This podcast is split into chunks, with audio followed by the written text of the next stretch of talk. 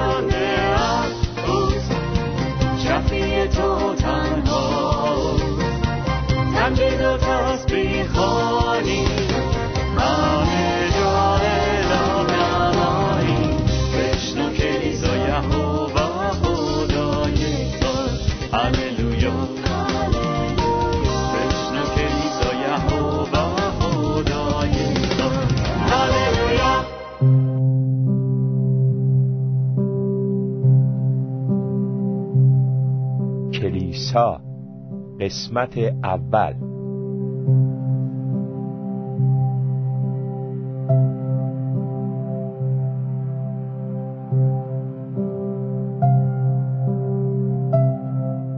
سلام به شما عزیزان شنونده.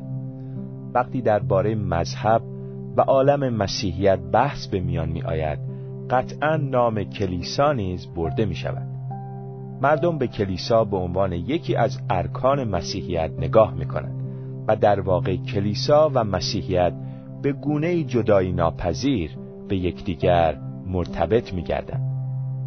معمولا هرگاه نام کلیسا به میان می آید محلی در ذهنها مجسم می شود که مسیحیان در آن به عبادت می پردازند و یا امارتهای زیبا و پرشکوه و قدیمی با سبکهای خاص معماری در ذهنها نقش میبندد. اما واقعا کلیسا چیست و چه مفهومی دارد؟ یقینا به یاد دارید که برای یافتن مفاهیم واقعی تعالیم مسیحیت باید به چه مرجعی مراجعه کرد؟ مرجع نهایی اعتقادات مسیحی همانا کتاب مقدس است. پس بیایید باز به کتاب مقدس مراجعه کنیم تا مفهوم واقعی کلیسا را دریابیم نخست باید دانست که کلمه کلیسا یا کلیسیا در زبان فارسی در اصل واژه‌ای از یونانی و تلفظ آن اکلسیا می باشد. این کلمه در متن اصلی عهد جدید که به زبان یونانی نوشته شده بیش از یکصد بار به کار رفته است. جالب اینجاست که در هیچ یک از موارد این کلمه در معنی ساختمان یا محل پرستش استفاده نشده بلکه به یک جماعت اشاره می کند که به منظوری خاص گرد آمدند یعنی به منظور پرستش خدا و اجرای آینهای ذکر شده در عهد جدید به این ترتیب هر جا که در عهد جدید واژه کلیسا به کار رفته مقصود نه محل عبادت بلکه افرادی است که برای عبادت جمع شدند در واقع کلیسا یعنی جمع کسانی که زندگی خود را به مسیح سپردند و او را پیروی می کنند. اما باید توجه داشت که کلیسا با سایر مجامع انسانی تفاوتی دارد. ممکن است گروهی برای شنیدن سخنرانی یا تماشای یک فیلم در تالاری گرد آیند و در کنار هم بنشینند. اما هیچ گونه ارتباط و پیوندی میان آنان وجود نداشته باشد. کلیسای مسیح نه فقط شامل گروهی است که به منظور پرستش خدا و پیروی مسیح گرد آمده اند بلکه رابطه و پیوندی زنده در میان افراد آن وجود دارد. کلیسا فقط جمع یا مجموع افراد نیست بلکه مجموع ایماندارانی است که با یکدیگر نیز رابطه دارد و هدف و مقصود و حیات آنها به یکدیگر مرتبط است. این است معنی و مفهوم کلیسا از نقطه نظر کتاب مقدس. با طرح چنین مفهومی بدیهی است که کلیسا از اهمیت خاصی در مسیحیت برخوردار می گردد. زیرا به این ترتیب کلیسا تبدیل به جامعه می گردد که در آن مسیحیان با یکدیگر مرتبطند و در یک مسیر زندگی و فعالیت می کنند. اما چرا چنین جامعه برای مسیحیان ضرورت دارد؟ چرا کلیسا این چنین اهمیت دارد؟ هنگامی که خداوند آدم و حوا را آفرید نخستین حکمی که به ایشان داد این بود که بارور و کثیر شوند و زمین را پر سازند. هدف خدا فقط این نبود که موجوداتی بیافریند که از لحاظ معنوی و اخلاقی شبیه او باشند. خداوند می‌خواست جامعه ای از انسانها به وجود آید. انسان موجودی است اجتماعی.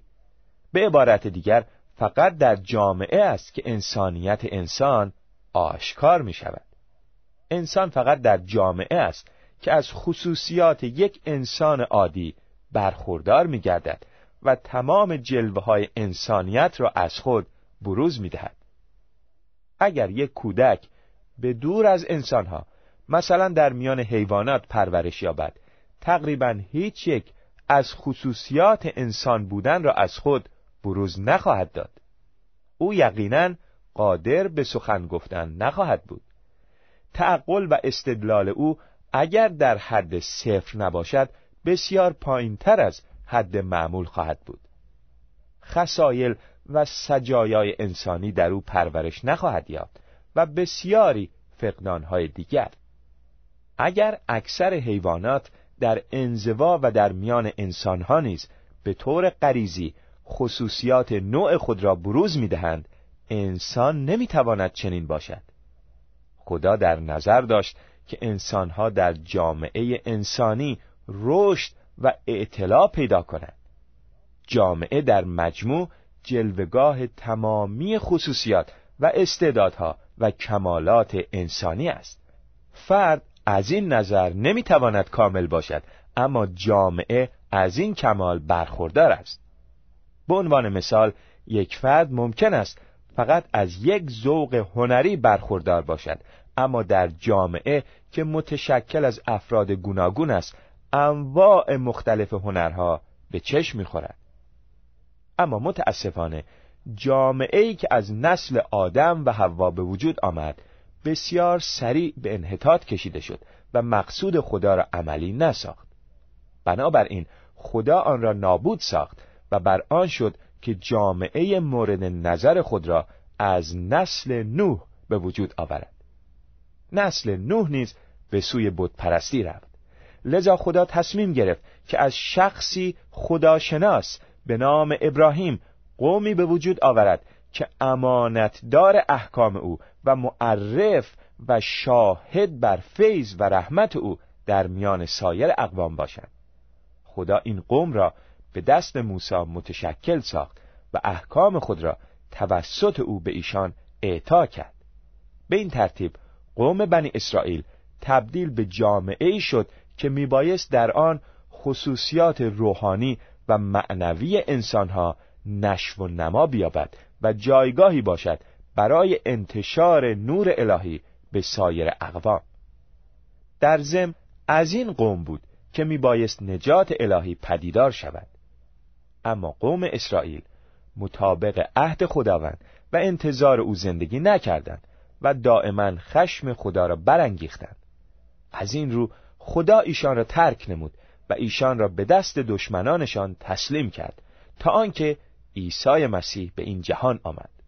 او آمد تا گم شده را بجوید و نجات بخشد. اما رسالت او به همینجا ختم نمی‌شد. او نیامد تا فقط انسانها را به طور فردی نجات دهد. او آمد تا از تک تک افرادی که نجات مییابند قومی به وجود آورد. این قوم الهی از همه نژادها و اقوام تشکیل می شود در این قوم یا در این جامعه است که تمام خصوصیات معنوی و روحانی انسان متجلی می شود و فرصت ظهور پیدا می کند در این قوم یا جامعه است که انسان می تواند ایمان خود را تقویت کند و تمام استعدادهای خدادادی روحانی خود را بروز دهد.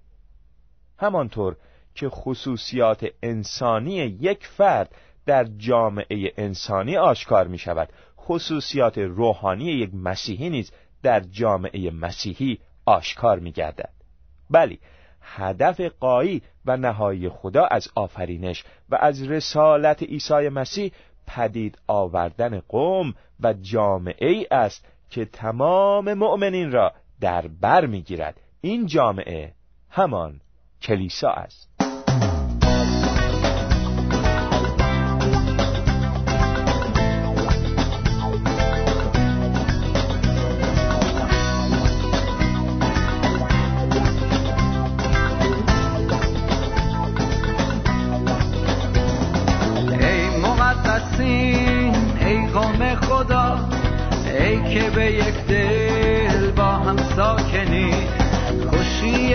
فقط شما هستی شما برای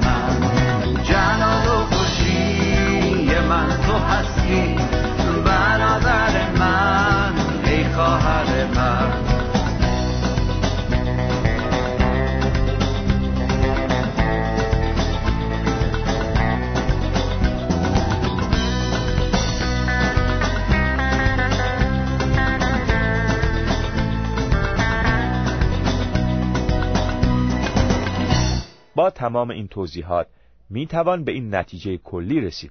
که کلیسا برای یک مسیحی همانقدر مهم و حیاتی است که جامعه انسانی برای هر فرد. اگر یک مسیحی می‌خواهد به طرز صحیح و مناسب در ایمان رشد کند و وظیفه خود را انجام دهد باید جای خود را در این جامعه روحانی یعنی کلیسا بیابد. البته از یک نظر تمام کسانی که به مسیح ایمان می آورند خود به خود عضو جامعه جهانی ایمانداران یعنی کلیسای جهانی میگردند در نظر خدا همه ایمانداران واقعی عضو این کلیسای جهانی می باشند. منظور از کلیسای جهانی تشکیلات یا فرقه خاصی نیست منظور این است که تمام ایمانداران واقعی نامشان در دفتر حیات خدا که در آسمان است ثبت می شود و عضو ملکوت خدا می گردند. این همان کلیسای جهانی است اما در کنار این هر ایماندار واقعی باید به یک کلیسای محلی نیز وابسته باشد کلیسای محلی مجموع ایماندارانی است که از نظر جغرافیایی در یک محل و نزدیک به هم زندگی می کنند. در این معنا ممکن است در یک شهر چندین کلیسا وجود داشته باشد. یعنی در هر محله یک کلیسا. وابستگی و عضویت ایمانداران به یک کلیسای محلی بسیار حیاتی و ضروری است. زیرا در این جامعه است که او می‌تواند تغذیه شود و رشد بیابد. برای آنکه علت اهمیت این موضوع را بهتر درک کنیم می توانیم به یکی از تشبیهاتی که کلام خدا برای کلیسا به کار برده است اشاره کنیم. کتاب مقدس بارها کلیسا را به بدن تشبیه کرده است و آن را بدن مسیح خوانده است.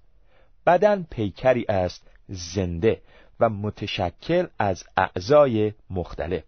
زنده بودن اعضا در بدن مهمترین خصوصیت بدن است. اعضای بدن دائما در حال تغذیه می باشند گردش خون مواد حیاتی لازم را برای ادامه بقا به همه اعضا مطابق نیازشان میرساند.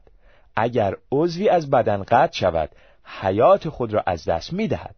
در کلیسا یعنی بدن مسیح نیز همینطور است.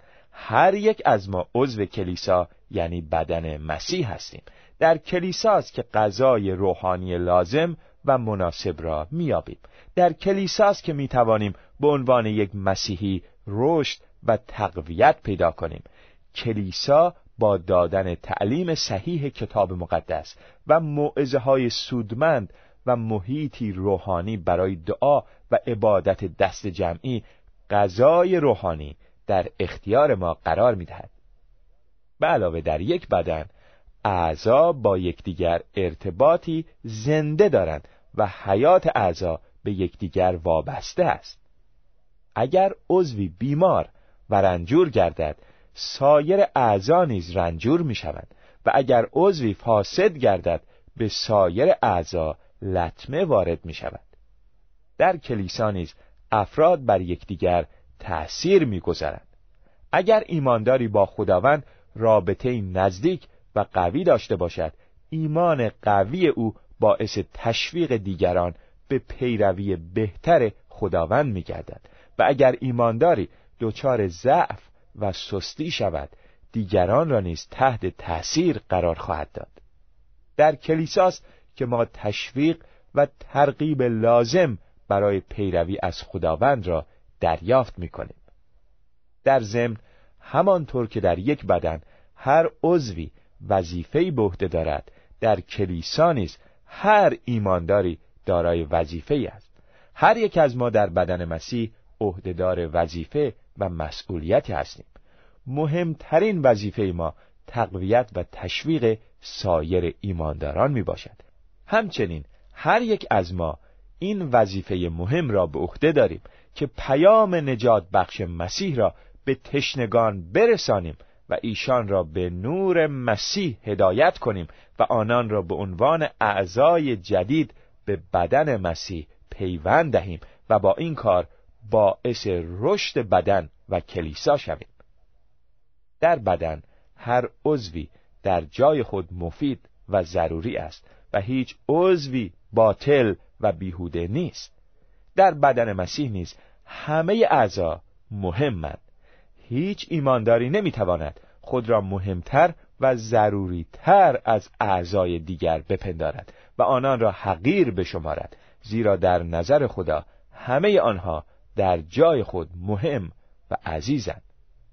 در فصل دوازدهم رساله اول پولس رسول به مسیحیان قرنتس نوشته شده بدن انسان واحدی است که از اعضای بسیار تشکیل شده و اگرچه دارای اعضای متفاوت می باشد باز هم بدن واحد است و مسیح هم همینطور می باشد پس همه ما خواه یهود خواه یونانی خواه برده خواه آزاد به وسیله یک روح در یک بدن تعمید یافتیم و همه از یک روح نوشانیده شدیم. بدن از یک عضو ساخته نشده بلکه شامل اعضای بسیار است. در حقیقت خدا جای مناسبی را به همه اعضای بدن طبق اراده خود بخشیده است. اگر تنها یک عضو بود بدنی وجود نمی داشت. اما در واقع اعضا بسیار است ولی بدن یکی است و چشم نمی‌تواند به دست بگوید محتاج تو نیستم یا سر نمی‌تواند به پا بگوید به تو نیازی ندارم. برعکس اعضایی که به ظاهر ضعیفند وجودشان بیش از همه ضروری است و اعضایی را که پست میشماریم با دقت بیشتری میپوشانیم و آن قسمت از اعضای بدن خود را که زیبا نیستند با توجه خاصی می آراییم.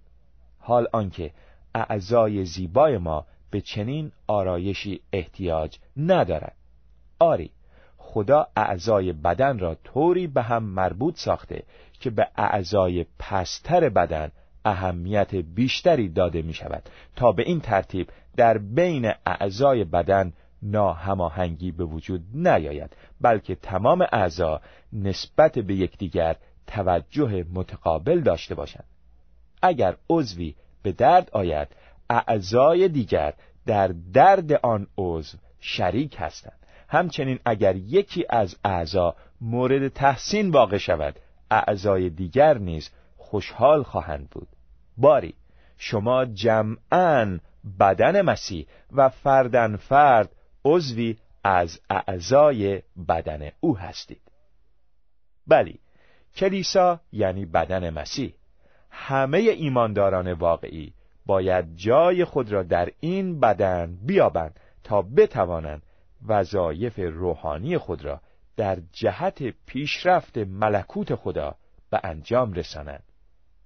در درس بعدی نکات مهم دیگری را درباره کلیسا خواهیم آموخت.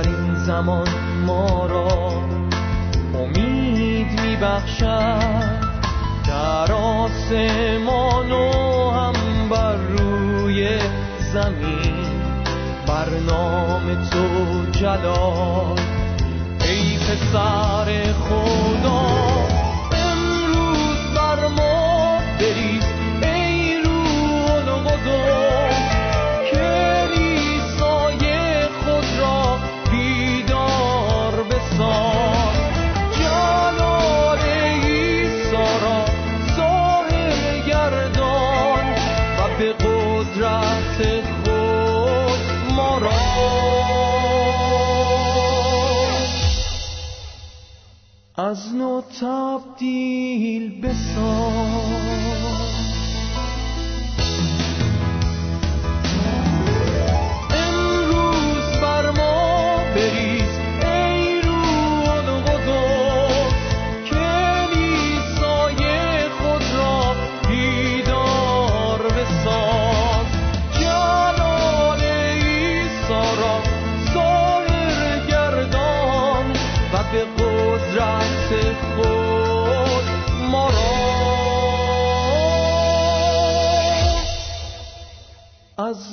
تبدیل بساز.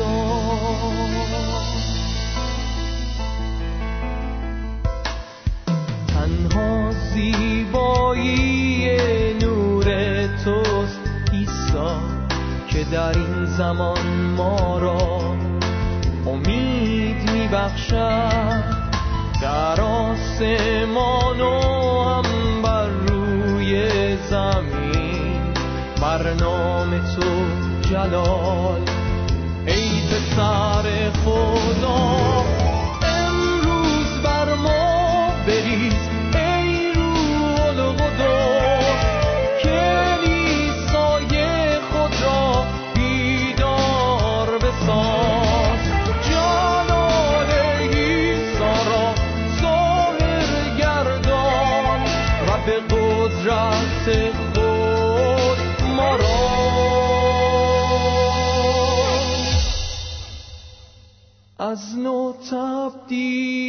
از نو تبدیل بساز